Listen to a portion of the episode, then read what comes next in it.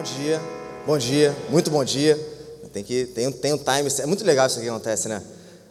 A, tá a luz apagada, depois acende, aparece alguém aqui, fala. É, é, isso é demais, cara, isso é demais. Só aqui você vai encontrar isso, tá bom? Pessoal, bom dia. É, meu nome é Daniel, pela graça e misericórdia do Senhor Jesus Cristo, eu sou um dos pastores da Igreja Vintage e eu tenho certeza que o pastor Everton já falou isso, mas eu vou repetir. É um prazer enorme para nós estarmos aqui nessa manhã reunido com cada um de vocês, porque aqui Deus está reunido com o seu povo, aqui está o povo de Deus, Deus está presente aqui nesse lugar. Deus fala com seu povo por meio da sua palavra. E a minha oração aqui nessa manhã é que, assim como ele vem fazendo semana após semana, ele faça aqui conosco também, nesse domingo, ele fale aos nossos corações, ele nos quebre com a sua palavra, ele nos dê força, nos dê ânimo, nos revigore as nossas forças para continuarmos servindo a ele para a glória do nome dele. Amém? Então, como eu falei ontem, eu repito aqui, eu não sou muito bom em criar as histórias para fazer a introdução das mensagens, tá? Então eu não vou tentar fazer isso. Peço que você pegue a sua Bíblia, tá? No Evangelho segundo Lucas, no capítulo 7. Evangelho segundo Lucas, capítulo 7, a partir do verso 11. Evangelho de Lucas, capítulo 7, a partir do verso 11. Provavelmente vocês já conhecem essa história, a maioria deve conhecer essa história, mas é, vamos ver o que o Senhor tem a nos ensinar através dela aqui nessa manhã. Bom, vamos ler a palavra de Deus? Lucas capítulo 7, a partir do verso 11. A ressurreição do filho de uma viúva. Pouco depois, Jesus foi para uma cidade chamada Naim, e os seus discípulos e numerosa multidão iam com ele. Ao aproximar-se do portão da cidade, eis que saía o enterro do filho único de uma viúva e grande multidão da cidade ia com ela. Ao vê-la, o Senhor se compadeceu dela e lhe disse: Não chore. Chegando-se, tocou no caixão e os que estavam carregando ele pararam. Então Jesus disse: Jovem, eu ordeno a você, levante-se. O que estava morto sentou-se e passou a falar. E Jesus o restituiu à sua mãe. Todos ficaram possuídos de temor e glorificavam a Deus, dizendo: Grande profeta se levantou entre nós. Deus visitou o seu povo. Esta notícia a respeito de Jesus se espalhou por toda a Judéia e por toda aquela região. Amém. Essa talvez seja uma das, das histórias mais trágicas da Bíblia, uma das histórias de mais dor, mais sofrimento da Escritura. Por quê? O que está acontecendo aqui? Vocês leram aí comigo, mas vamos é, pensar juntos sobre isso. Aqui nós temos uma mulher viúva. E essa mulher viúva, ela tinha um único filho. E esse único filho, agora, ela está enterrando ele. Ninguém aqui, quando vai constituir uma família, quando vai casar, ou faz planos para o futuro com relação à sua família, seus filhos, você coloca na equação ali dos seus planos a morte do seu cônjuge ou a morte de um filho. Sim ou não? Ou se você faz isso, você pensa muito lá para frente, né? Não, tomara que isso aconteça daqui a muitos e muitos anos. Né? Aí vem o homem e fala, não, tomara que eu morra primeiro, a mulher, não, tomara que eu morra primeiro, e fica aquela briga boa ali entre o casal, mas ninguém quer que o cônjuge morra cedo, logo depois que a gente acaba de se casar. E muito menos um filho. Muito menos um filho. E o que está acontecendo com essa mulher é exatamente essa tragédia que eu acabei de descrever aqui. Um dia ela se apaixonou por um homem, casou com esse homem, Deus abençoou essa união deles, deu a eles um filho. Aquele filho foi crescendo debaixo do cuidado dos pais dele, daquela mulher, do marido dela. Só que um dia o marido dela estava com ela, no outro dia ele não estava mais, ele estava morto. Ela estava indo enterrar o marido dela. Só que ainda sobrava uma lembrança daquele amor, ainda sobrava um presente daquele amor que era o filho deles. E alguns meses, dias, anos, não sei, depois, ela está indo de novo para o cemitério, mas agora para enterrar o seu único filho. Vocês conseguem imaginar quão quebrada essa mulher estava? Quão destruída ela estava? Naquela época, os filhos, eles eram como se fosse o INSS dos pais, tá? Você ter filhos queria dizer que você ia ter uma boa velhice. Você ia ter companhia quando ninguém mais quisesse você. Quando você não servisse para mais nada, iam ter pessoas cuidando de você, te amparando, do teu lado. Você não ia estar sozinho, você não ia estar abandonado. Ia ter sempre alguém cuidando de ti.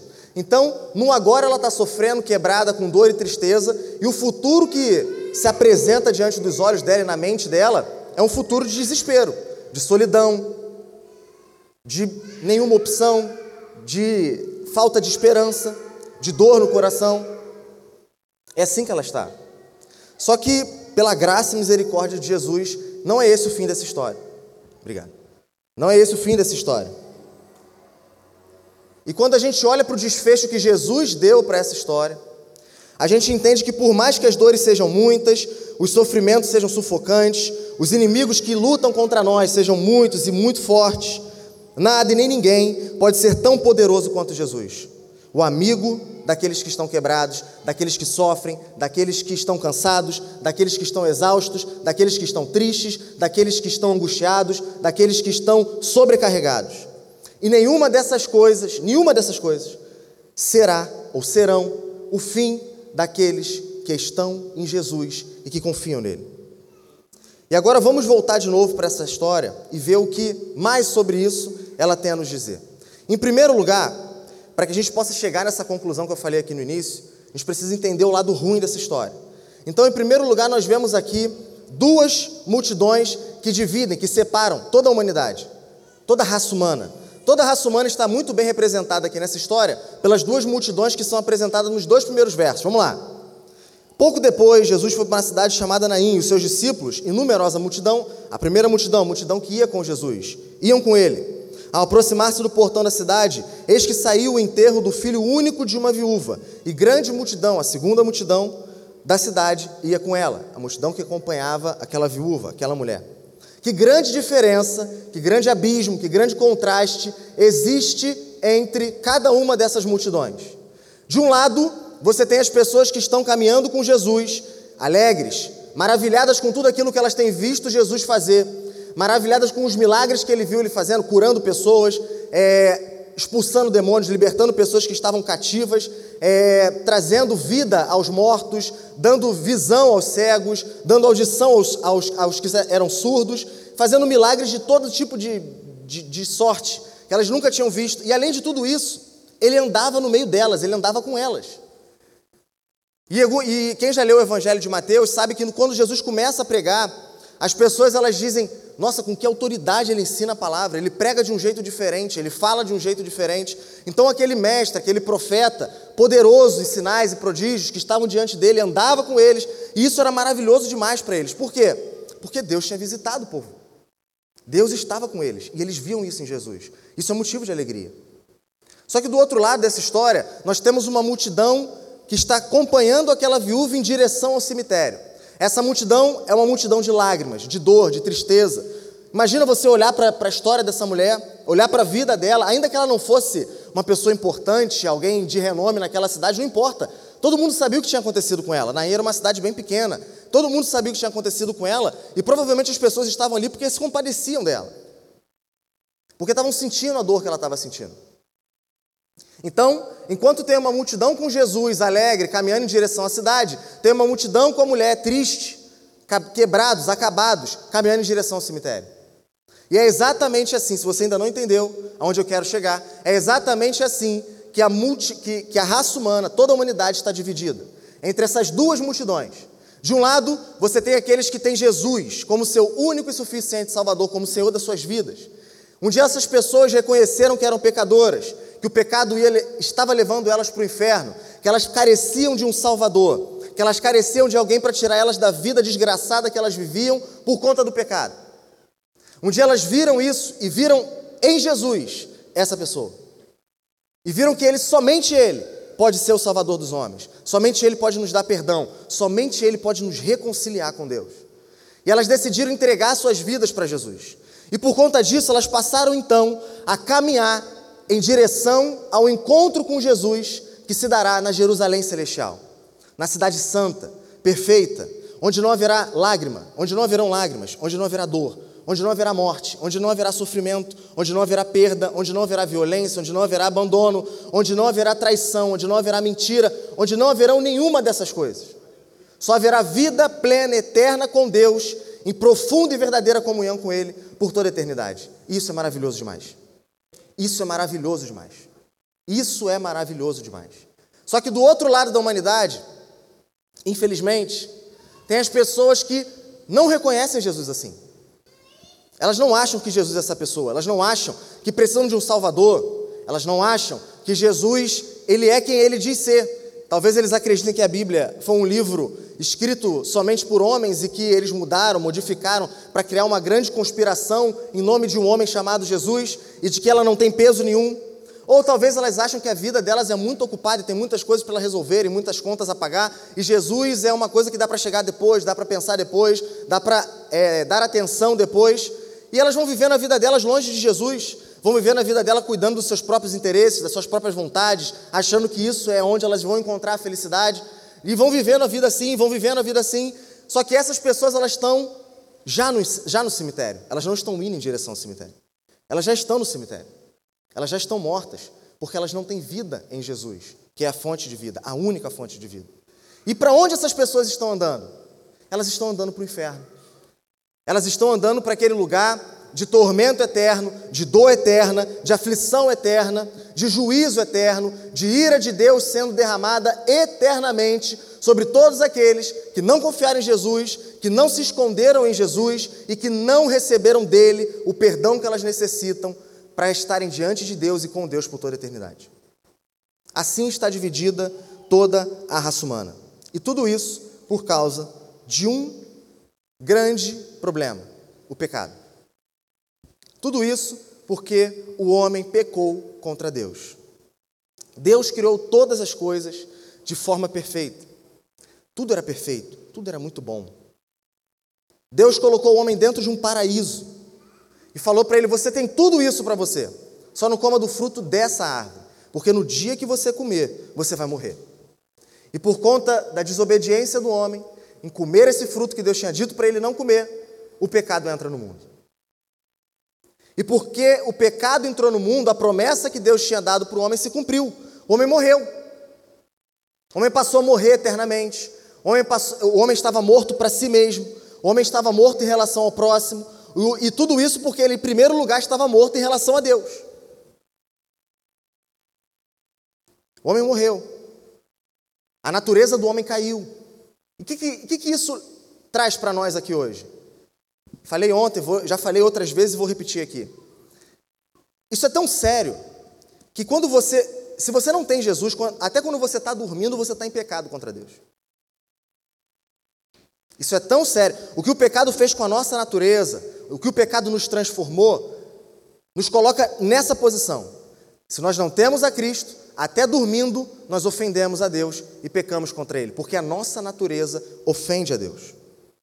A nossa natureza é inimiga de Deus. E até que o Espírito Santo de Deus haja por meio do Evangelho, que é o poder de Deus para a salvação de todo aquele que crê, trazendo vida, trazendo salvação, todos nós estamos mortos. É isso que a Bíblia fala sobre o homem. Em Efésios capítulo 2, verso 1, ele lhes deu, lhes deu vida quando vocês estavam mortos em suas transgressões e pecados. Esse é o diagnóstico da Bíblia para nós. Se você já teve a oportunidade ruim de está do outro lado de uma sala de operações, ou do outro lado de uma UTI, que seja, e você está esperando a notícia dos médicos, de enfermeiros, seja lá quem for, e aquele médico, aquele enfermeiro, ele vem na sua direção e ele te dá a notícia que aquela pessoa que estava do outro lado da sala veio a falecer. Não é essa a notícia que você quer. Não é essa a notícia que você espera. Esse é o pior diagnóstico que você poderia receber nessa situação. Sim ou não? Mas é isso que a Bíblia diz sobre nós: nós estamos mortos por causa do nosso pecado. Nós estamos mortos por causa do nosso pecado. Não existe um diagnóstico pior do que a morte. E alguns podem dizer, mas eu conheço pessoas que não, que não amam a Jesus, elas estão vivas. Vocês já sabem disso. Vocês já, já, já ouviram a gente falar sobre isso, mas nunca é demais repetir.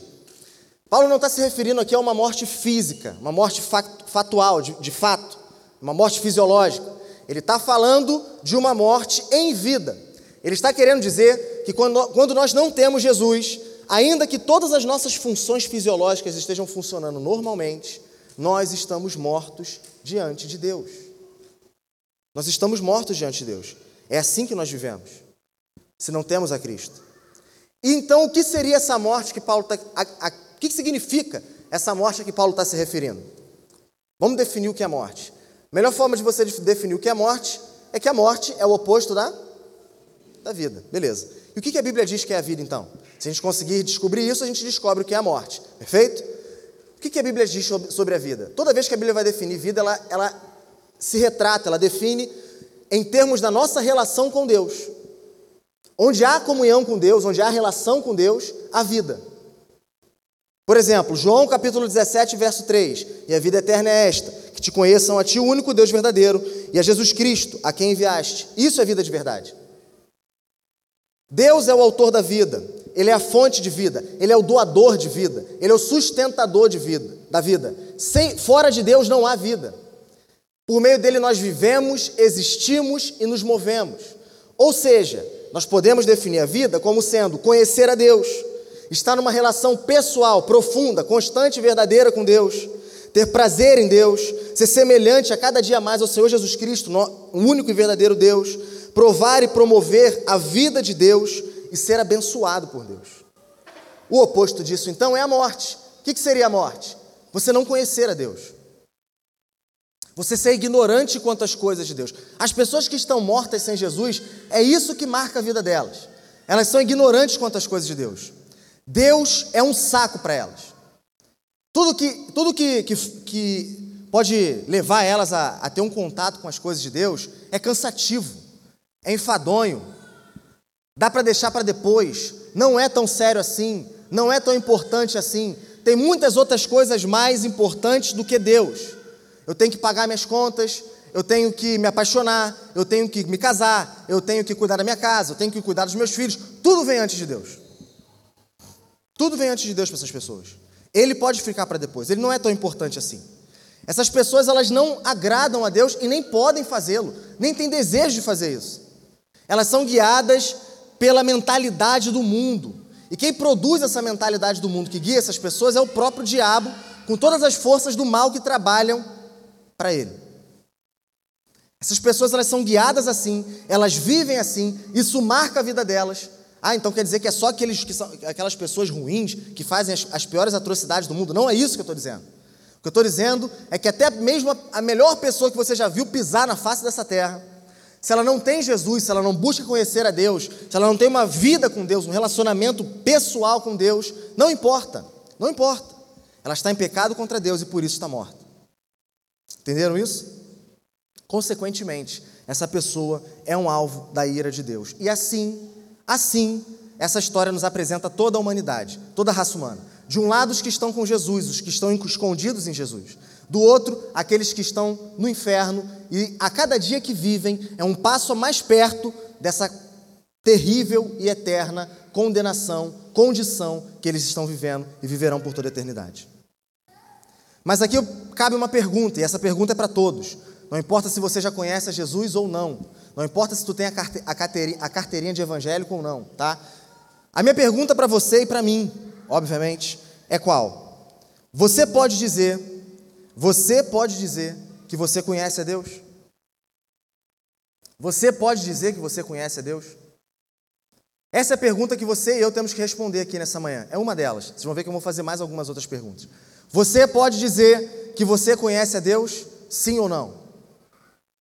Eu não estou dizendo se você sabe falar sobre Deus. Eu não estou dizendo, não estou perguntando se você sabe falar sobre Deus. Eu não estou perguntando se você sabe em que livro você encontra a palavra de Deus. Eu não estou perguntando se você é, sabe falar sobre a Trindade, sabe falar sobre as doutrinas que a gente estuda na teologia, se você sabe como orar, né? Se você conhece a oração do Pai Nosso, eu não estou perguntando se você nasceu na igreja, viveu na igreja, trabalha na igreja. Eu estou perguntando: você conhece a Deus? Há um desejo indomável no teu coração por mais de Deus, por se relacionar com Ele, por conhecer a Ele, por fazer Ele conhecido. Você tem prazer na glória do nome de Deus. Você tem prazer na presença de Deus. Você tem prazer todas as vezes que o nome do Senhor Jesus Cristo recebe a fama, recebe a glória, recebe o peso, a importância que lhes são devidos. Você tem prazer quando Deus ele encontra uma vida que estava perdida e a partir de então mais uma pessoa nessa, na face dessa terra passa a viver uma vida que glorifica o nome dele. Você é disposto a, a cancelar outros compromissos do seu dia, caso por, por algum acontecimento ou por alguma turbulência que você viveu naquele dia, você ainda não tenha conseguido ter o seu tempo com Deus. Você consegue dizer não para outras coisas, por quê? Porque eu tenho um compromisso com Deus. Você consegue? Você é capaz de fazer isso? Eu e você somos capazes de fazer isso? Você conhece a Deus? Considera isso. Pensa sobre isso. Muitos cristãos, e eu vejo muito isso na catequese, muitos cristãos, principalmente pessoas que estão há muito tempo na igreja, quando eles escutam falar sobre uma coisa que eles já ouviram muitas e muitas vezes, sabe? Ah, pecado, eu já sei sobre o pecado. Ah, eu já sei que Deus criou todas as coisas e Sabe, quando é uma coisa repetitiva, sabe? Acontece uma coisa na mente das pessoas que desliga, ela para de prestar atenção. Ah, sobre isso daí eu já sei. Mas se nós fôssemos tão rápidos para abandonar o pecado, para buscar Deus, para conhecer a Deus, fazer Ele conhecido, como nós somos rápidos para desconsiderar uma coisa que nós já ouvimos uma, duas, três, um milhão de vezes, nós seremos pessoas santas. O mundo estaria varrido pela presença de Deus. Então considere isso que eu estou perguntando. Considere isso que eu estou falando. Você pode ter ouvido isso aqui várias vezes, inclusive até mesmo da minha boca. Mas se Deus te trouxe aqui hoje, se Ele te colocou sentado nesse banco, se Ele, se ele trouxe essa mensagem até você que está me vendo, me ouvindo aí em algum lugar, em algum tempo da história, não sei, é porque Ele tem algo a dizer para você. É porque Ele tem algo a pedir de você. É porque Ele tem algo que Ele quer abrir os teus olhos. Não é do irmão que está do teu lado, é seu olho. Essa pergunta é para ti. Essa pergunta é para mim. Você conhece a Deus? Você pode chamar Deus de meu Deus. Você experimenta isso, você sabe. Você e Deus sabem o que passa no teu coração. Você e Deus sabem. Você e Deus conhecem a disposição, o tamanho da disposição que há no teu coração para as coisas dele. Você precisa responder essa pergunta. Você conhece a Deus? Deus é o teu Deus. Isso é verdade plena, profunda do teu coração? Mas essa história continua. Não vamos parar por aqui. Nós vemos que para resolver esse grande problema existe alguém, existe um remédio. E esse remédio é Jesus. Nós somos de deparados agora com Cristo, o Deus que é poderoso e compassivo. Ao vê-la, o Senhor se compadeceu dela. Ele disse: Não chore. Chegando-se, tocou no caixão e os que o estavam carregando pararam. Então Jesus disse: Jovem, eu ordeno a você, levante-se. O que estava morto sentou-se e passou a falar. E Jesus o restituiu à sua mãe. Tenta entrar nessa cena. Tenta imaginar o que está acontecendo aqui. Eu já dei uma palhinha lá no início, mas tenta se colocar do lado dessa mulher, ou então na vida dessa mulher. Ela conheceu um homem, ela se apaixonou por um homem, ela entregou a vida dela, o coração dela, entregou ela para um homem. Eles fizeram planos a respeito do futuro deles, da vida deles, da família deles. Deus abençoou essa união. Deus abençoou esse amor. Deu a eles um filho, porque filhos são bênçãos do Senhor. Deu a eles um filho. E eles passam alguns dias juntos, alguns meses juntos, talvez anos juntos, e chega um dia terrível onde o chefe dessa casa, o líder dessa casa, a fonte de amor dessa casa, o homem dessa casa, morre. Ele morre. Aquela mulher, com filho no braço, ou com filho ao seu lado, tem que ir em direção ao cemitério para enterrar o seu até então marido. Dali em diante, ela vira uma viúva. Mas como eu já falei, ela ainda tinha um resquício desse amor. Ela ainda tinha uma lembrança. Ela ainda tinha uma lembrança que talvez fizesse ela reviver parte daquilo que ela um dia teve com aquele homem. Ela tinha o filho dela, o fruto desse amor. O único fruto desse amor. E passam-se alguns meses, dias, não sei, semanas, anos. E esse filho também morre nos braços dessa mulher. Vocês conseguem imaginar um negócio desse? Você que está aqui, mulher que tem o seu marido, marido que tem a sua esposa, pai que tem seus filhos na barriga, fora da barriga, não sei. Vocês conseguem imaginar uma coisa dessa? Eu tenho certeza que esse é o tipo de pergunta que se eu fizesse, ninguém levantaria a mão. Quem quer passar por um negócio desse? Ninguém. Obviamente ninguém quer passar por isso. Nós já vivemos coisas terríveis aqui na igreja. Nós já vimos pessoas, infelizmente, perdendo seus filhos. E isso quebrou toda a igreja. Isso fez todo mundo chorar. Se você tem um coração, se você tem uma, uma mente pelo menos minimamente no lugar, você vê que isso é terrível. Imagina você tendo que ir para um cemitério com um caixão pequeno nas suas mãos, tendo que enterrar o seu filho. Isso é terrível. Vocês conseguem imaginar o quão quebrada essa mulher está? Vocês conseguem imaginar quão destruída ela está? Vocês conseguem imaginar quanta tristeza tem naquele coração? Quanta dor tem naquele coração?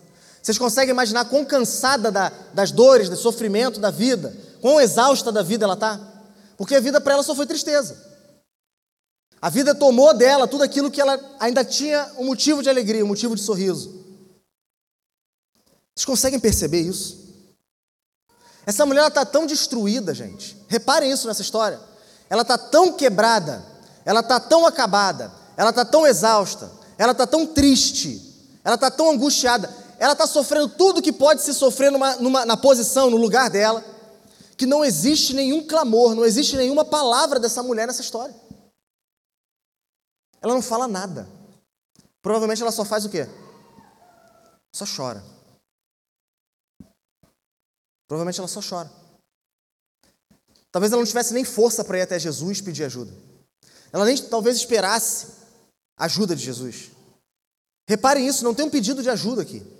Não tem ninguém que corre em direção a Jesus e suplica: Senhor Jesus, traz vida de volta a esse jovem, o filho único dessa mulher. Não tem isso. Não tem um pedido de ajuda, não tem súplica aqui. Só a dor. Só existem lágrimas. Só existe sofrimento. Só existem pessoas quebradas. É só isso que tem. E muitos de vocês que estão aqui hoje, pessoas que estão me vendo, me ouvindo, sabem exatamente o que eu estou querendo dizer. Sabem exatamente o que tudo isso significa. Talvez você não tenha perdido um marido, um filho, mas você já tenha passado por coisas na sua vida que te fizeram passar ou ficar numa situação tão quanto ou parecida com a dessa mulher. Talvez você esteja assim agora. Talvez você fique assim daqui a alguns dias. Eu não sei. Eu não sei. Vocês entendem muito bem quando eu falo que esse mundo é um mundo de dor por causa do pecado. Que esse mundo é um mundo de aflição, que esse mundo é um mundo de tristeza, que esse mundo é um mundo de desespero, de morte, de perda, de mentira, de traição. Vocês entendem o que é isso. Mas olha de novo para essa história. Esse é o fim daqueles que têm Jesus? É assim que termina a vida daqueles que têm a Cristo? Jesus chega à porta daquela cidade e lê, junta, lê, de novo comigo o que ele fez. Ao vê-la, o Senhor se compadeceu dela. Ele disse: Não chores. Não chores. Ele chega na porta daquela cidade, com uma multidão de pessoas alegres ao lado dele, mas ele consegue enxergar no profundo do coração daquela mulher. Ele vê as lágrimas dela. Ele é o mesmo Deus que lá nos Salmos é dito sobre ele que ele colhe as nossas lágrimas no seu odre. Sabe o que significa isso? Que nenhuma gota da tua lágrima Jesus deixou de ver ou estava ou deixou passar. Cada uma lágrima daqueles que estão nele, ele colhe, ele vê, ele cuida, ele conhece. Ele vê as lágrimas daquela mulher, ele vê o coração destruído, a situação quebrada dela, sofrida dela. Ele vai até ela. Ele não espera um pedido de ajuda. Ele não espera que pessoas vão em direção a ele, se lancem aos pés dele, clamem pela ajuda dele. Porque só tem, só tem dor ali, só tem morte ali. Não tem nada além disso. Ele não espera nada disso para ir até, até ela. Se apresentar para ela e dizer assim para ela: Não chores. Não chores. Ele se compadece dela. Ele vê a dor dela. Se compadecer não é a mesma coisa que ter empatia, não é a mesma coisa que sentir pena, tá? Não é a mesma coisa. A pessoa que se compadece de alguém é como se ela fosse capaz de sofrer a dor, o sofrimento, a angústia daquela pessoa. E faz algo para que aquilo diminua. Essa é a diferença da compaixão. Por isso que quando Deus vai se apresentar para Moisés, ele fala o quê? Uma das, um dos títulos, um dos adjetivos dele. Eu sou Deus misericordioso e mais o quê? Compassivo. Ou seja, ele não fica só olhando a dor do homem. Ele não só conhece a dor do homem.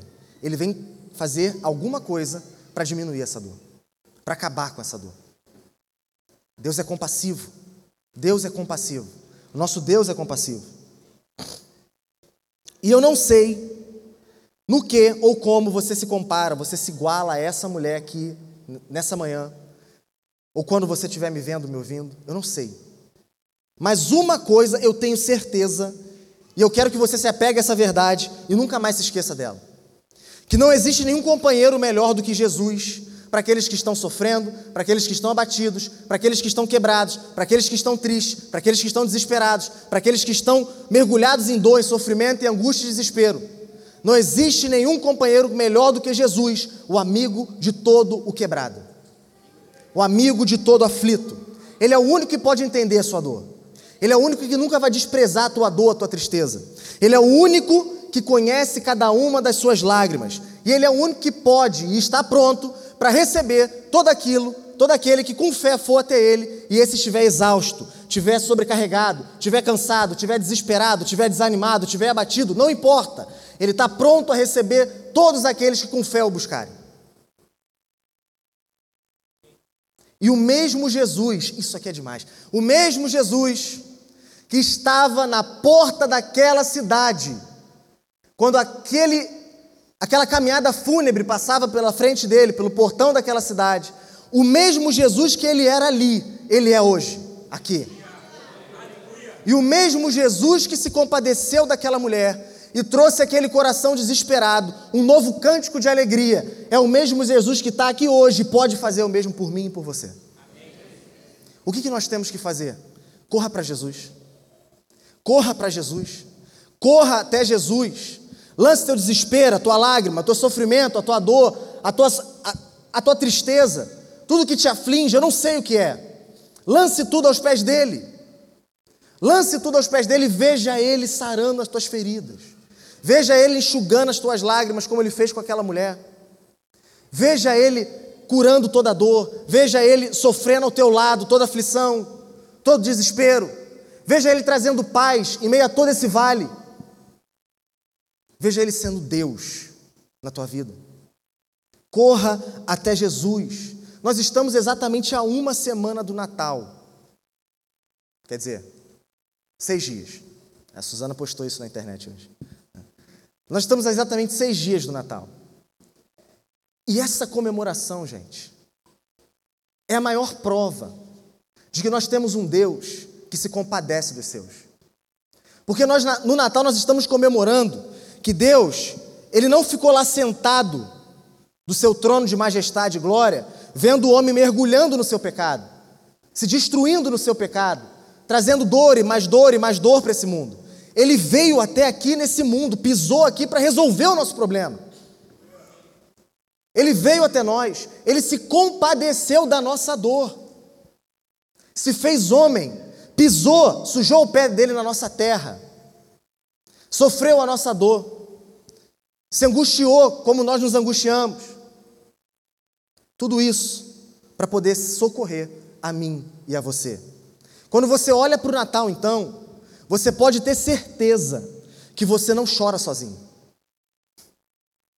Quando você olha para o Natal, então, você pode ter certeza que se você está em Cristo, se você é uma nova criatura, se você realmente nasceu de novo, você tem um pai do teu lado que conta cada uma das tuas lágrimas, que conhece a dor do teu coração. Tu tem um pai que é o pai dos órfãos, é aquele que encontra as viúvas que perdem os seus únicos filhos.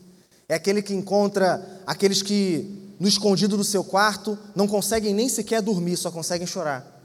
Aqueles que, aquele que encontra aqueles que no coração, talvez ninguém veja isso, ninguém saiba, mas que no coração tragam, trazem dores, trazem pesares, trazem tristezas que talvez anos não curaram. Ele te conhece, ele está pronto para estender a mão para você, assim como ele estendeu para aquela mulher. O mesmo Jesus que encontrou aquela viúva está aqui para te encontrar. Está aqui para te encontrar. Está de braços abertos para te receber. Assim como você está, ele te recebe. E ele tem todo o poder para te transformar. Corra até Jesus. Corra até Jesus.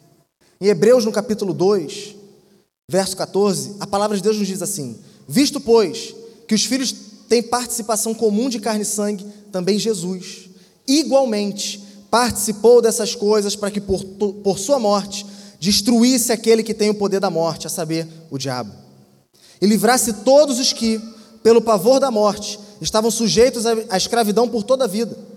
Pois ele evidentemente não socorre a anjos, mas socorre a descendência de Abraão.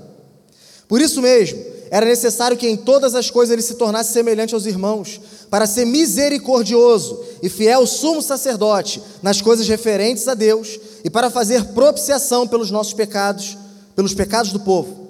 Pois naquilo que ele mesmo sofreu, quando foi tentado, ele é poderoso para nos socorrer quando nós somos tentados. Teu problema é o pecado? Teu problema é um pecado que bate na tua porta e não, não te deixa livre, não te deixa em paz. Jesus te entende, Ele está pronto para te socorrer. Ele foi muito mais tentado do que você. Todo mundo aqui sabe o que isso significa. Todo mundo sabe o peso dessa passagem aqui. E em Hebreus capítulo 4 ele volta a repetir isso. Tendo, pois, Jesus, o Filho de Deus, como grande sumo sacerdote que adentrou os céus, conservemos firmes a nossa confissão, porque não temos um sumo sacerdote que não possa se compadecer das nossas fraquezas, pelo contrário, ele foi tentado em todas as coisas à nossa semelhança, mas sem pecado. Portanto, aproximemo-nos do trono da graça, com confiança, a fim de recebermos misericórdia e encontrarmos graça para ajuda em momento oportuno. Você precisa de ajuda? Jesus pode te ajudar. Jesus é o único que pode te ajudar. Vocês sabem o que essas passagens significam? Deixa eu traduzir ela para você. Quando você está sofrendo e chega uma pessoa muito querida do teu lado, que te ama muito, quer ver o teu bem, ela está ali do teu lado, ela ora contigo, ela ela te dá palavras de encorajamento, ela está ali, nem que seja só para você chorar do lado dela, ela está ali contigo, mas ela não passou pelo mesmo que você, você recebe aquele amor, você agradece por aquele amor, por aquele cuidado, mas é uma coisa. Agora é diferente quando alguém que passou por exatamente o que você está passando, senta do teu lado e te encoraja e ora por você. E fala o que já passou, fala o que já viveu. Isso te encoraja muito mais. Sim ou não? Sim ou não? Então deixa eu te contar um negócio. Ainda que uma pessoa tenha passado exatamente por tudo que você passou, nem essa pessoa é tão capaz quanto Jesus de te entender e de te socorrer. Ele te entende e ele pode te ajudar. O nosso Deus é um Deus presente e compassivo. Ele não dá as costas para a nossa tristeza. Então parem de usar os remédios que esse mundo oferece. Paremos de usar os remédios que esse mundo oferece. O mundo está quebrado. E ele oferece remédios para curar esse quebrado que ele está, que na verdade não podem fazer isso. O sexo não pode curar o quão quebrado você está. O dinheiro não pode fazer isso. Relacionamentos não podem fazer isso. Uma carreira brilhante não pode fazer isso. Um canudo não pode fazer isso por você. Um emprego, um trabalho, seja lá o que for, uma família, um rela... nada, nada disso. Ninguém, se, se o que a Bíblia diz sobre o homem é verdade, que ele está morto em seus pecados e delitos, e por conta disso ele está separado de Deus. Esse é o maior terror dos homens. Não sei se você tem medo de filme de terror, tá? Mas todo homem sem Cristo, ele está dentro de um filme de terror. E não é como esses filmes que tu vê aí na televisão, não, esses demônios simulados, essas coisas ridículas aí que tem por aí né? Boneco que mata gente, essas coisas aí, né? Nada disso. É o maior terror de todo homem. É o maior terror que todo homem pode experimentar. Sabe qual é? É estar separado de Deus. Me diz que remédio que o mundo tem para oferecer que pode te curar, pode, pode te reconciliar com Deus. Me, me apresenta esse remédio. Coloca aqui diante de mim. Existe esse remédio? O mundo pode te oferecer alguma coisa que faça isso? Não, sabe por quê? Porque o único que pode fazer isso é alguém que, assim como nós, seja homem, porque foi o homem que pegou contra Deus. Mas também seja tão bom, tão santo, tão justo, tão perfeito quanto Deus. E só quem é tão bom, tão justo, tão santo, tão perfeito quanto Deus é o próprio Deus. Então quem é essa pessoa que eu estou falando? É Jesus. O Deus que se faz homem. 100% Deus, 100% homem. Se identifica com a nossa condição, mas pode agradar a Deus, porque é perfeito. O único remédio que nós temos para curar o maior problema, a maior doença, a maior dor que nós temos é Jesus. É Jesus. Todos os problemas que nós experimentamos, todos os sofrimentos que nós sofremos, todas as lágrimas que nós derramamos, são apenas consequências do nosso maior problema, que é estarmos separados de Deus. Se esse problema for resolvido na tua vida, meu irmão, não importa o que virá depois, não importa o que virá depois, nada poderá te separar de Jesus, nada poderá te separar de Deus, nada poderá fazer com que a lágrima seja o teu fim, nada poderá fazer com que a morte seja o teu fim, porque o teu fim será a vida eterna com Ele. Então para de usar os remédios desse mundo, para de confiar nas coisas que esse mundo oferece e não podem fazer nada por nós. Ninguém naquela multidão podia fazer alguma coisa por aquela mulher, a não ser levar o filho dela até o cemitério. O único que podia resolver alguma coisa ali, o único que podia fazer aquilo que aquela mulher queria, mas que talvez ela nem pudesse colocar em palavras tamanha dor dela, era Jesus. E assim como foi lá é hoje, é agora e vai ser sempre. Só Jesus pode fazer alguma coisa por nós. A morte não é o fim dessa história. Sabe por quê? Porque Jesus é poderoso. Porque Jesus é poderoso. Jesus é o belo e compassivo Jesus, também é o Deus de todo o universo. O belo e compassivo Jesus também é aquele que chama cada uma das estrelas do universo pelo seu nome. Vocês sabiam que existe mais estrelas no universo do que grãos de areia na Terra? Vocês sabiam disso? Sabiam disso?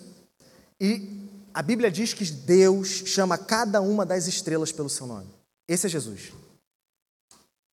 O mesmo belo e compassivo Jesus que encontrou aquela mulher também é o sustentador de todas as coisas, é o criador de todas as coisas, é o mantenedor de todas as coisas, é aquele por meio de quem nós vivemos, existimos e nos movemos, é o Deus Todo-Poderoso.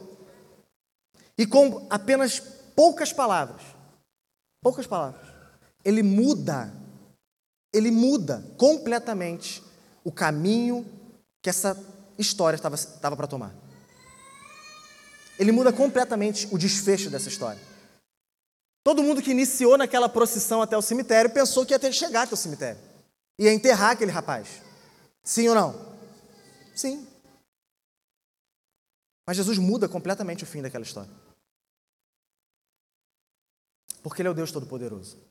Ele só diz assim para aquele rapaz: Jovem, eu ordeno a você, levante-se. E com essa frase, ele justifica o que ele tinha acabado de dizer para a mãe daquele jovem. Porque tu imagina, como é que você chega para uma mulher viúva que está enterrando seu único filho e diz para ela assim: Não chores. Como que você faz um negócio desse? Não tem, não existe isso. A morte não é uma coisa natural. A morte é completamente antinatural. É óbvio que quando nós perdemos pessoas, nós vamos chorar. Porque Deus não criou o mundo para isso. Deus não criou o homem para isso. O mundo está assim do jeito que é, nós experimentamos a morte do jeito que experimentamos, seja na nossa vida ou na vida de outra pessoa, de pessoas que nós amamos, por causa do pecado. Então é óbvio que aquela mulher vai chorar. É óbvio. Mas Jesus chega para ela e fala: Não chores. E agora ele mostra o porquê. Com uma frase, ele devolve a alegria para o coração daquela mulher e mostra que ele é o Deus Todo-Poderoso. Com uma frase, imagina isso, gente. Imagina isso. Aquela mãe chorava encostada no rosto do seu filho. A pele dele estava fria. A pele dele estava fria. O coração dele não batia mais. O sangue não circulava mais pelas veias dele. Não tinha mais ar no pulmão, preenchendo o pulmão dele. Não tinha. E ela chorou por dias, talvez, colada no rosto do seu filho ou deitada no peito dele, e não tinha nada ali. Não tinha nada ali. E um belo dia esse rapaz encontra com Jesus, o dono da vida. E quando Jesus fala de uma forma poderosa e miraculosa, esse rapaz escuta. A voz de Jesus entra pelos ouvidos desse rapaz, o ar enche o pulmão dele, o coração dele volta a bater, o sangue dele volta a circular pelo corpo dele e ele levanta e diz: Mamãe, glória a Deus. Jesus é o Deus Todo-Poderoso. E aqui nós temos um milagre maravilhoso. O mesmo Jesus de ontem é o mesmo Jesus de hoje. Se a tua causa é tão impossível como essa, deixa eu te falar, não existem impossíveis para Deus. Não existe barreira para Deus. Não existe o difícil demais para Deus. Na verdade, a palavra difícil não existe no vocabulário de Deus. A palavra impossível não existe no vocabulário de Deus. Existe no nosso. Mas o mesmo Deus daquela que encontrou aquela viúva está aqui hoje conosco. Ele é o mesmo ontem, é o mesmo hoje. Mas eu não quero parar aqui. Porque parece que a história só ficou do lado ruim. Porque lá no início eu disse que Deus criou todas as coisas e o homem quebrou todas as coisas. Por isso que nós vivemos num mundo quebrado. Somos pessoas quebradas. A história não termina aqui. E o que nós vemos aqui é uma poderosa ilustração de como a história é, na verdade, e irá terminar. Vamos falar do Evangelho do Senhor Jesus Cristo. Vamos falar do poder que há no Evangelho do Senhor Jesus Cristo. O que Jesus faz aqui com esse rapaz é exatamente o que ele faz com todo aquele que, desde antes de toda a eternidade, ele escolheu para estar nele, para salvar, para redimir, para libertar do pecado, para libertar da morte e levar com ele por toda a eternidade no céu. Eu e você, sem Jesus, estamos mortos. Eu e você, sem Jesus, somos exatamente como aquele rapaz. O que, que um morto pode fazer? O que, que aquele rapaz fez durante a história? Nada, ele só ficou morto. Só ficou deitado. Se tivesse que ilustrar essa história numa peça de teatro, esse rapaz ia ficar morto, ele não ia falar nada. Talvez ele só falasse a frase mamãe. Seria um papel fácil para você fazer, caso você tenha muita vergonha. O papel, a participação dele nessa história é estar tá morto. E é assim que são os mortos. O morto não pode fazer nada. O morto não consegue estender a mão para Deus. O morto não consegue pedir ajuda para Deus. O morto não consegue agradar a Deus. Não tem nada que nós possamos fazer que torne Deus um devedor nosso. Não há nada que nós possamos fazer que nos torne belos diante dos olhos de Deus. E ele fala assim: Nossa, eu preciso salvar essa pessoa. O que seria da minha vida sem essa pessoa? Não existe. Não existe nada disso. Nós estamos mortos. Esse é o diagnóstico.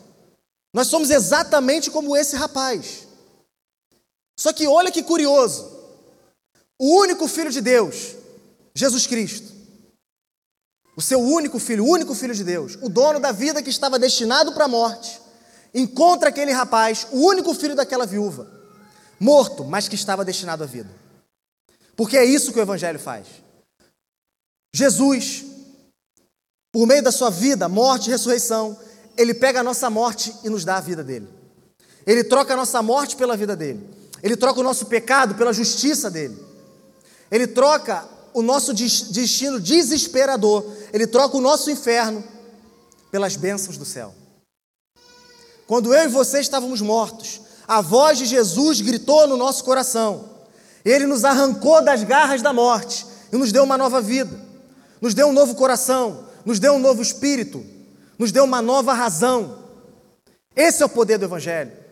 É isso que Jesus faz. É isso que essa história nos lembra, porque tudo é sobre Jesus. Obviamente Jesus é poderoso, obviamente Jesus faz milagres, obviamente Jesus é compassivo, enxuga as lágrimas. Tudo isso é verdade. Mas há uma verdade muito mais maravilhosa, que o fim dessa história não é o um mundo quebrado, mas é um mundo redimido por Jesus. O único remédio que nós temos. Corra para Jesus. Corra para Jesus. Ele é o único que pode te limpar. Ele é o único que pode te justificar, Ele é o único que pode te salvar, Ele é o único que pode te curar, Ele é o único que pode fazer alguma coisa por mim e por você. Ele é o único que pode fazer exatamente aquilo que nós precisamos que Ele faça. Ele é o único que sabe e pode nos salvar. Corra para Jesus. E a segunda ilustração que nós temos aqui, poderosa também, é de como as coisas terminarão. Haverá um dia, meus irmãos. Aleluia. Louvado seja o nome do Senhor. Haverá um dia onde as pessoas que vivas estiverem, se nós estivermos vivos quando Jesus voltar, verão vários jovens, várias histórias como a, como a desses jovens se repetindo. Elas vão estar andando, vivendo, tomando café, almoçando, casando, é, é, vivendo a vida delas, trabalhando, acordando, dormindo, não sei. Fazendo, vivendo a vida delas normal. E de repente, num piscar de olhos, elas vão ver os mortos levantando dos túmulos. Mas esses mortos, eles não vão chamar pelas mães deles. Eles não vão chamar pelos pais deles. Eles vão chamar por Jesus. Eles vão dizer: Bendito é o Cordeiro de Deus. Toda a terra está cheia da sua glória. Elas vão ver essas pessoas levantando diante dos olhos dela, e não importa se cristão ou não cristão, todo joelho irá se dobrar e toda língua irá confessar que Jesus Cristo é o Senhor para a glória de Deus Pai. Assim como aconteceu com esse rapaz, assim como aconteceu diante dos olhos dessa mulher e as lágrimas delas puderam ser enxugadas, vai acontecer com o povo de Deus. Vai acontecer com o povo de Deus. Esse aqui não é o nosso fim. Não é aqui que a história termina. Não é aqui que a história termina. Assim como não foi dessa forma que terminou a história dessa mulher. Um dia verá onde nós veremos o nosso Senhor. E assim como essa história fecha, vai ser o final, vai ser o final, vai ser o apagar das luzes de toda a história. Olha como termina. Versos 16 e 17. Todos ficaram possuídos de temor e glorificavam a Deus, dizendo: Grande profeta se levantou entre nós, Deus visitou o seu povo. Esta notícia a respeito de Jesus se espalhou por toda a Judéia e por toda aquela religião, religião, região. Perdão. Ou seja, todos glorificaram o nome de Deus, ou seja, toda língua confessará e toda, todo, todo joelho se dobrará, toda língua confessará que Jesus Cristo é Senhor para a glória de Deus Pai. E toda aquela região foi tomada por aquela notícia, ou seja, a fama de Jesus vai varrer a terra. É assim que a história termina. É assim que é o desfecho de todas as coisas, para mim e para você para todo aquele que confia em Jesus como seu único e suficiente Salvador, para todo aquele que Jesus um dia arrancou das mãos da, das mãos da morte e deu vida eterna com Ele. Você anseia por esse dia? Você anseia por esse dia? Você não vê a hora desse dia chegar? Se sim, você está no caminho certo. Você conhece a Deus. Porque todo aquele que conhece a Deus não vê a hora de estar com Ele. Não vê a hora de estar com Ele. Não é assim que Paulo diz que para ele a morte era lucro? Por quê? Porque ele estaria com Deus. Mas eu preciso fazer uma outra pergunta aqui nesse momento. Não, não se esqueça de tudo que eu disse até aqui. Nada do que eu vou falar daqui adiante apaga o que já foi dito. Jesus é misericordioso, é compassivo, é poderoso, ele enxuga as nossas lágrimas. Ele está pronto para salvar. Ele está pronto para dar vida onde há morte. Tudo isso é verdade. Mas é a Bíblia, gente. É a palavra de Deus. Nós temos que ler ela sempre como? Contra nós. O que eu estou querendo dizer? Vou te fazer uma pergunta agora. É muito bom saber que Jesus é compassivo. É muito bom saber que Jesus, enquanto ele andava, o poder de Deus acompanhava ele. Ele dava glória ao Pai por, tudo, por todo lugar que ele passava. Mas a pergunta que eu preciso fazer para cada um de nós aqui nessa manhã é o quê? E você? E você? De quem você se compadece? E você? Para quem você tem sido um canal do poder de Deus? De que forma a sua vida tem glorificado a Deus? De quem você se compadece? Na primeira carta do, apóstolo João, no capítulo 2, verso 4, ele diz assim: Aquele que diz, Eu conheço, mas não guarda os seus mandamentos, esse é mentiroso, e a verdade não está nele. Mas quem guarda a sua palavra, nele verdadeiramente tem sido aperfeiçoado o amor de Deus. E nisto sabemos que estamos nele. Ou seja, o que João vai apresentar para nós aqui agora é um teste fiel de como nós podemos saber se nós estamos em Jesus. Se nós realmente conhecemos a Deus. Se realmente possamos, podemos chamar de Deus de meu Deus, de Jesus, de meu Jesus. Nisto sabemos que estamos nele. Quem diz que permanece nele, esse deve também andar, assim como ele andou. Por onde Jesus passava, a compaixão de Deus estava com ele. Por onde Jesus passava, o poder de Deus era manifestado. Por onde Jesus passava, o nome de Deus era glorificado. Mas e eu e você? Temos andado como Jesus andou? De quem nós temos nos compadecido? Obviamente que isso envolve todo tipo de compaixão. Envolve você dar comida para quem precisa de comida, roupa para quem precisa de roupa, sustento para quem precisa de sustento? Óbvio que sim. Nós fazemos isso de uma forma simples hoje, mas um dia faremos de uma forma muito maior, em nome de Jesus. Mas não é só isso que eu estou falando. E você sabe onde eu quero chegar. Eu estou falando para as pessoas que você sabe que sofrem porque não têm a Jesus, ainda que tenham um sorriso na cara, ainda que não lhes falte nada, você sabe que falta para elas tudo. Para qual dessas pessoas você estendeu a mão? Para quantas dessas pessoas, ou de quantas dessas pessoas você se compadeceu esse ano? No dia 31 de dezembro de 2020, nós éramos 108 adultos aqui na nossa igreja. Hoje, no dia 19 de dezembro de 2021, nós somos 149. 41 adultos a mais. O que, que isso nos mostra?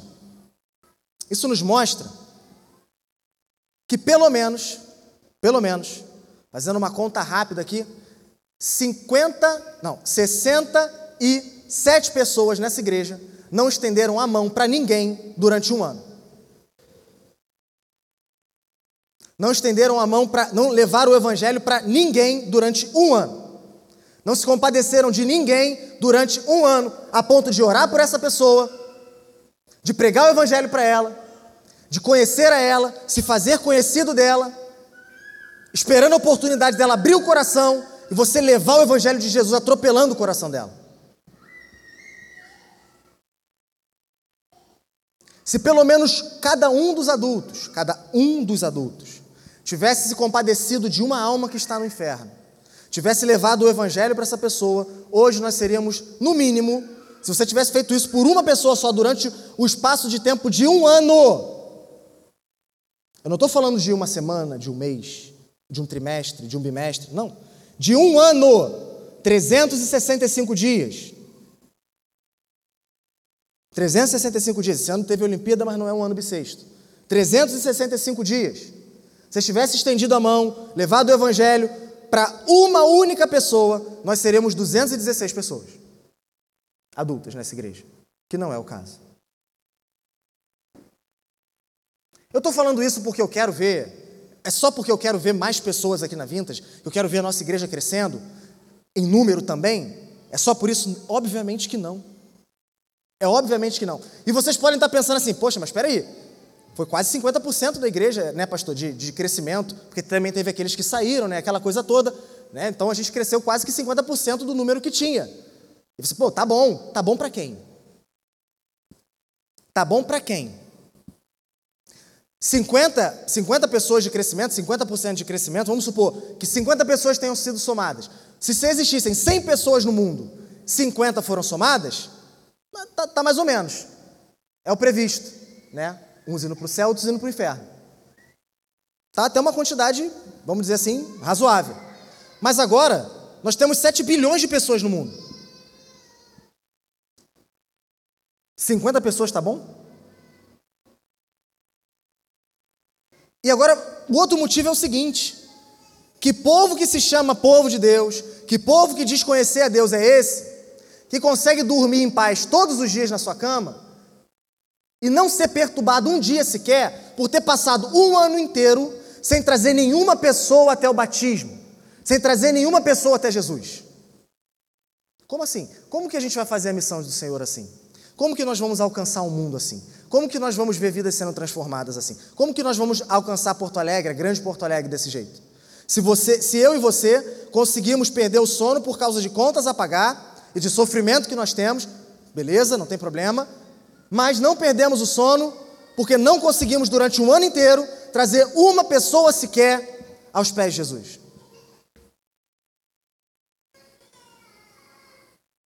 De quem você está, está se compadecendo? E se você virar para mim e dizer assim, não, mas é que eu não tive oportunidade, é mentira. Você não entendeu nada do que eu disse até aqui. Você não entendeu nada do que eu disse até aqui. Se você ainda está pensando desse jeito, quando chegar em casa, tenha mais um pouco de paciência, bota na velocidade 1,5, 2, escuta tudo de novo.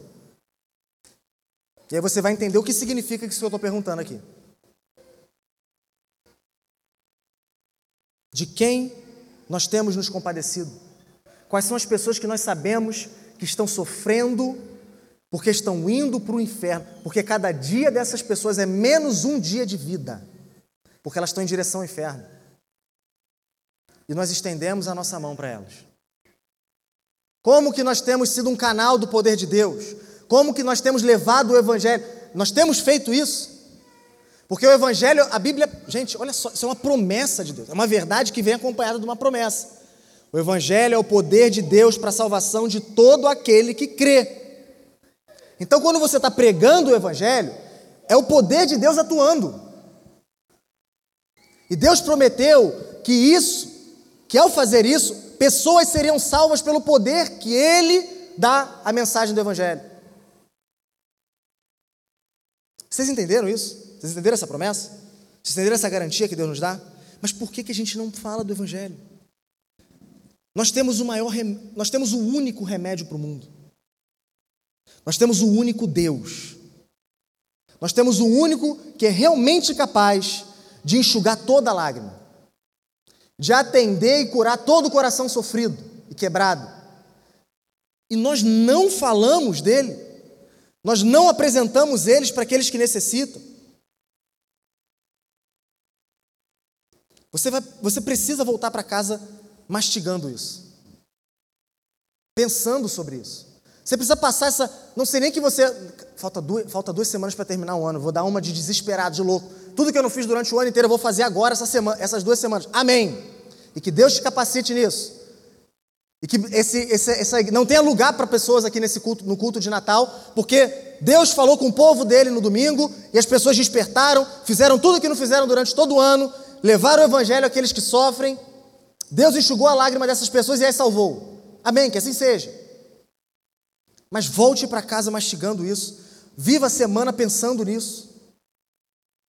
De quem nós temos nos compadecido? De quem nós temos nos compadecido? Como temos levado o poder de Deus? Como temos vivido de forma a glorificar o nome de Deus? Como? Como? E por último, vou fechar minha Bíblia. A última pergunta que eu faço, e eu faço principalmente para aqueles que ainda não conhecem a Jesus, mas também para você, meu irmão cristão. Você, quando você der as costas para mim, quando você der as costas para o pregador, sair pela porta, voltar para sua casa, uma decisão você está tomando. Que decisão é essa? Com qual multidão eu vou voltar andando para casa? Uma decisão você está tomando. Não, mas eu não levantei a mão, não falei nada, não fui na frente. Não é isso. Não é isso que eu estou falando. Quando você virar as costas para mim e voltar para sua casa, você está tomando uma decisão. Porque você não pode simplesmente ouvir tudo que você ouviu aqui nessa manhã, não por causa de mim, mas porque é a palavra de Deus. E pensar que Deus não está exigindo nada de você. Se Ele te trouxe aqui para você ouvir essa mensagem, se Ele te trouxe aqui para você ouvir esse, essas perguntas, se ele, se ele te trouxe aqui nesse domingo para ouvir tudo que foi dito, é porque Ele está exigindo isso de você e não pense o contrário. Com qual multidão você voltará andando daqui? Com qual multidão você sairá andando de volta para sua casa? Com a multidão daqueles que estão com Cristo e caminham em direção à cidade santa, a Jerusalém celestial, onde estaremos eternamente com Deus, onde a vida será abundante, plena, sem dor, sem tristeza, sem nenhum mal que, que o pecado legou para esse mundo? Ou você ainda vai insistir em caminhar e andar com a multidão que está rumando para o inferno? Quer você queira, quer não, quer você acredite ou não, Jesus está voltando. E um dia a multidão que está com ele o encontrará. Com qual multidão você vai voltar andando daqui para sua casa? Talvez você tenha percebido que você não conhece a Deus como você disse que conhecia. Jesus está aqui pronto para te conceder arrependimento, vida de verdade. Vida de verdade, um novo coração de uma vez por todas, e te guiar, te sustentar, te perseverar no caminho dele até o fim. Mas talvez você seja, como eu falei, uma pessoa que não ama Jesus, que não crê em Jesus. Jesus está te dando mais uma chance. Não desperdice essa chance. Vá até a multidão que com Cristo caminha e viva com Ele por aqui agora e por toda a eternidade, para a honra e glória do nome do Senhor Jesus Cristo e para o teu bem. Amém? Amém? Vamos ficar de pé? Agora, além de todas essas perguntas que eu te fiz, você deve uma resposta não para mim, mas para Deus. Você vai responder esse sermão de outras três formas. A primeira maneira que nós vamos responder esse sermão é participando da mesa do Senhor, da ceia do Senhor. Aqui nós teremos um cálice dourado e um cálice bronze. No cálice dourado há suco, no cálice bronze há vinho. Dourado, suco, bronze, vinho. Dourado, suco, bronze, vinho. Não se esqueça disso, por favor. Tá bom?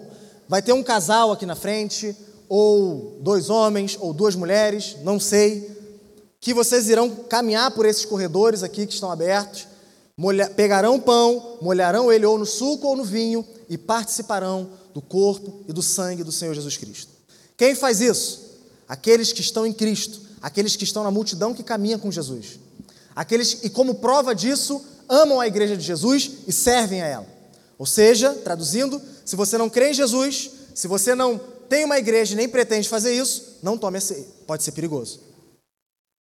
Pode ser não. É. Tá? E como que você deve vir tomar a ceia, tomar, to, para tomar a ceia? Em arrependimento. Calvino dizia que a maneira digna de se participar do corpo e do sangue de Cristo é lembrando que nós todos somos indignos do sacrifício que ele nos fez na cruz. Então venha confessando o seu pecado. Se você tem algo contra alguém, peça perdão, confesse o seu pecado, reconcilie-se e participe da mesa do Senhor. Amém? A segunda forma é trazendo a Deus nossa, a segunda forma de adorar a Deus, porque isso também é uma forma de adoração, é trazendo as nossas ofertas, os nossos dízimos ao Senhor. Seja generoso, seja generoso. Domingo após domingo, sábado após sábado, semana após semana, nós falamos isso aqui. Nós falamos isso aqui. E eu gosto sempre de começar a falar de generosidade, lembrando que Deus é o Deus de, dono de todas as coisas. Eu não estou aqui implorando, me humilhando, rastejando no chão, suplicando em nome de Deus, que é um coitado e não tem nada, e que se a gente reter o que ele nos deu para realmente devolver a ele, ofertar na casa dele, ele vai ficar desesperado porque a obra dele vai parar. Não. Não. Me diz que dinheiro Deus não tem. Que dinheiro Deus não tem? Ele tem tudo. Ele tem tudo. Então, quando você retém, quando eu retenho, quando nós deixamos de ser generosos, quando nós deixamos de dar, quem se ferra, vamos dizer assim, somos nós. Porque onde há adoração, onde há louvor a Deus, você recebe mais do Espírito Santo, porque isso é um meio de graça. Então você recebe da graça de Deus, você recebe do Espírito de Deus, você recebe do poder de Deus, da presença de Deus na tua vida.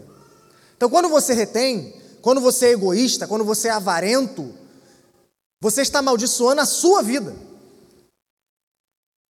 Porque isso é uma triste realidade, mas é verdade. Se um dia, por causa de falta de dinheiro, e eu creio que Deus nunca vai deixar isso acontecer, mas se um dia, por falta de dinheiro, nós tivermos que fechar nossas portas, deixa eu te contar um segredo. Deus continua sendo Deus. Pessoas continuam sendo alcançadas pelo Evangelho. A questão é: você quer ser parte disso ou não? Você, se você ama tanto a Deus assim, te pergunto, você quer ser parte disso ou não?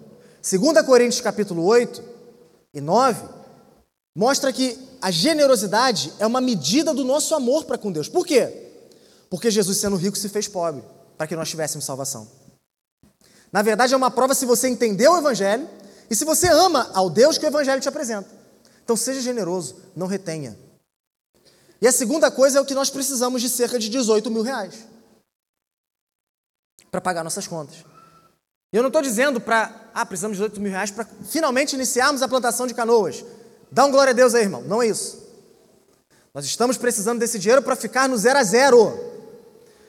E se o teu coração está nas coisas de Deus, se o teu coração está aqui na obra que Deus tem feito e, e quer fazer por meio da vintage, você tem que sofrer com isso. O sofrimento por causa disso não é uma coisa exclusiva de pastores, de diáconos, de líderes de GC. Se você não partilha dessa dor, caramba, eu preciso de 18 mil reais para ficar no zero a zero, que droga! Quando é que isso vai acabar? Se essa não é a dor que bate no teu coração quando um dos pastores fala isso aqui na frente, cuidado, você pode estar vivendo uma mentira. Cuidado, você pode estar vivendo uma mentira. Eu não estou te prometendo dinheiro, eu não estou te prometendo um carro novo, casa nova, emprego, não é nada disso. É verdade que Deus ele abençoa aquelas pessoas que são generosas na medida dele, como ele quer, quando ele quer, da forma. É verdade. A Bíblia ensina isso para nós. É verdade. Mas, mas, Deus muito mais se alegra com aquele que dá com alegria. E aquele que dá com alegria, ele não, ele não quer saber de, de, de retorno. Ele não quer saber, tá, eu estou dando aqui 50, então, pô, quer dizer que Deus vai, vai me dar 5 mil? É isso? Ah, então agora eu estou alegre, agora eu vou dar. Se você precisa dessa motivação para ofertar, para ser generoso, deixa eu te contar uma coisa. Tu viveu a tua vida inteira dando, mas sem nenhuma alegria. Porque a alegria não espera essas coisas. A alegria está no simples fato de que eu posso estar fazendo alguma coisa, ainda que simples, por aquele que fez tudo por mim. Então, se você entendeu tudo que foi falado aqui nessa manhã, se você realmente está com o coração aqui, Seja generoso. Seja generoso. Nós precisamos que todos sejamos generosos. Nós não vamos para frente. Gente, é sério. Nós damos comida para pessoas que precisam de comida, nós damos roupa para quem precisa de roupa, nós sustentamos quem precisa de roupa. Mas vocês querem ficar só nisso? Vocês querem ser uma igreja que fica só nisso, para sempre? É assim que a gente quer, quer, ser, quer ser, Tiago, Fran? É assim? Vocês não querem poder chegar num, num prostíbulo, bater na porta lá e falar assim: ó, a partir de agora, quem quiser aprender uma profissão para poder abandonar isso aqui em nome de Jesus, vem com a gente. E tirar aquelas mulheres daquela escravidão maldita. Vocês querem poder fazer isso? Que sim ou não? Preciso terminar a frase?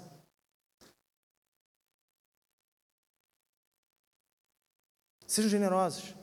Deus está nos dando a oportunidade de adorar Ele por meio das, dos nossos, do ouro e da prata que Ele está nos dando, do sustento que é, que é dele, não é nosso. Sejam generosos, em nome de Jesus. E por último, nós iremos adorar a Deus com os nossos louvores. Aquele jovem, ele fez o quê? Logo depois que Jesus chamou ele da morte para a vida. O que, que ele fez? O que, que ele fez? O que, que ele fez? Falou. Abra a boca. Se Jesus chamou da morte para a vida, abra a boca. Abre a boca. Adora o nome dele, glorifica o nome dele. Se isso é verdade sobre você, se isso é verdade sobre você, adore ao Deus que te chamou da morte para a vida. Com todo o teu coração, com toda a tua força, com toda a tua alma. Adora Ele, levanta a mão, brada o nome de Jesus, glorifica o nome dele como você nunca fez. Porque esse Deus que te tirou da morte para a vida está aqui diante de ti. Se você pudesse vê-lo, eu tenho certeza, eu tenho certeza, que se, você, se nós pudéssemos vê-lo, eu sei que tem pessoas que sentem Jesus aqui hoje. Eu sei disso, tenho certeza disso. Eu tenho certeza que Jesus está aqui. Eu tenho certeza que tem pessoas assim como eu sentem a presença de Deus. Mas se nós pudéssemos, além de sentir vê-lo aqui, eu tenho certeza que ninguém ficaria de boca fechada. Então faça isso aqui nessa manhã como um único coro de remidos pelo sangue de Jesus, vamos adorar o nosso Deus, que nos tirou da morte para a vida, que enxugou as nossas lágrimas e vai nos garantir hoje e para sempre, curados na presença dele, para a glória dele e para o nosso bem. Amém? Vamos orar? Pai amado, obrigado, Senhor, por mais esse domingo reunidos como teu povo, ouvindo, Senhor, aprendendo da tua palavra. Senhor, faz ela ser verdade em nós. Que nós possamos verdadeiramente nos arrepender dos nossos pecados e correr desesperadamente atrás do Senhor para termos aquilo que nos falta. Se é conhecer mais de Ti, se é buscar mais a Ti, se é poder realmente te chamar de meu Deus, que assim o Senhor faça conosco em, nos nossos corações aqui nessa manhã. Que realmente possamos conhecer a Ti e te chamarmos de meu Deus, te experimentarmos no mais profundo do nosso ser. Que o Senhor enxugue as nossas lágrimas, Senhor. Ah, meu Deus, toca nos corações que estão quebrados aqui, Senhor. Traz alegria, traz renovo, traz refrigério, levanta os abatidos, revigora as forças daqueles que estão cansados. Lembra, Senhor, a posição que nós temos em Ti para aqueles que se sentindo acusados, para aqueles que se sentem sozinhos. Lembra eles que nós somos filhos de Deus. Restaura a fé, Senhor Deus, que está caída, que está fraca. Enxuga as lágrimas em nome de Jesus. E que hoje todos nós possamos louvar e glorificar o Teu nome, porque o Senhor operou maravilhas aqui nesse lugar. Assim como um dia o Senhor fez conosco, nos levantando da morte para a vida. Faz mais uma vez aqui nessa manhã. Faz com aqueles que estão nos ouvindo, estão nos vendo. Faz com todo o coração quebrado que está se apresentando e se derramando que está correndo em direção ao Senhor aqui nessa manhã. Levanta, Senhor. Opera maravilhas, meu Deus. Vem com teu poder e restaura, e refrigera, e cura, e enxuga as lágrimas, devolve vida para todos aqueles que estão clamando a Ti. E como consequência disso, meu Pai, que nós saiamos daqui nessa manhã cheios do Espírito Santo, aleluia, cheio do Espírito Santo, para estendermos as nossas mãos para nos compadecermos daqueles que estão indo para o inferno, para nós podermos pregar que existe vida sim em meio à morte, que pode sim existir um remédio para toda dor, sofrimento que o pecado trouxe a esse mundo. E esse remédio é Jesus de Nazaré. Esse remédio é o Senhor Jesus. Que nós possamos nessas duas últimas semanas ver o Senhor fazendo milagres, ver o Senhor alcançando vidas por meio das nossas vidas. Ver o Senhor exaltando o teu nome por meio de nós, ver o Senhor exaltando o teu nome por meio da tua igreja, e que assim, meu Pai, a tua fama avance, o teu reino avance, o teu espírito varra a grande Porto Alegre e o teu nome seja exaltado sobre todo nome, porque só tu és Senhor, só tu és Senhor. Em nome de Jesus eu oro a ti, meu